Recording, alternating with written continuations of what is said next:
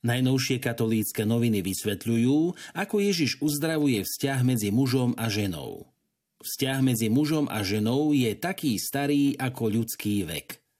Boh stvoril človeka v rozdielnosti muža a ženy po fyzickej, psychickej a duchovnej stránke.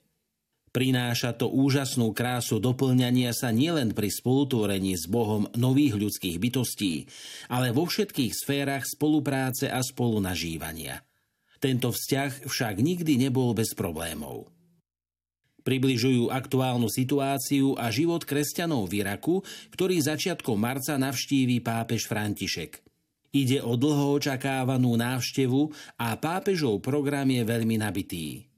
V Iraku navštívi mestá Bagdad, Najaf, Ur, Erbil, Mosul a Karakoš – Počas svojej návštevy svätý Otec predniesie štyri príhovory a dve homílie, pozdrav pri modlitbe Aniel pána a modlitbu za obete vojny.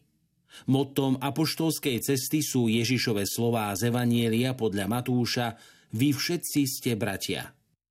Rozprávajú sa s odborníkom na liturgiku Štefanom Fábrim o tom, ako misál, breviár a katechizmus ovplyvnili život cirkvy. Sú to tri publikácie, ktorých názov pozná a každý, no už menej ľudí vie, čo presne sa v nich nachádza, kedy sa používajú a ako sa vôbec dostali do liturgie a každodenného života veriacich. Predstavujú históriu rúšok. S prvými spôsobmi prekrytia tváre sa stretávame už v 14. storočí, keď Európu sužovala epidémia bubonického moru, tzv. čiernej smrti. Keď počas nej lekári chodievali za pacientmi, nosili na tvári masku za kýmsi zobákom. Ten bol naplnený rôznymi voňavými bylinami, kvetmi či koreninami, napríklad klinčekmi alebo škoricou. Prinášajú príbehy štyroch svetcov, ktorí zažili ťažkosti rôznych epidémií. Možno práve oni nám môžu byť inšpiráciou, ako sa máme s aktuálnou situáciou pandémie koronavírusu popasovať a neklesať na duchu. Zameriavajú sa na hrdinky z románov, ktoré nachádzajú pravého Boha. Ženské romány plnia pulty knihkupectiev ako na bežiacom páse. Čitateľky pri nich cestujú na nové miesta, oddychnú si, neraz sa aj zasnívajú. V príbehoch zdanlivo dokonalých hrdinov však často chýbajú správne vzory.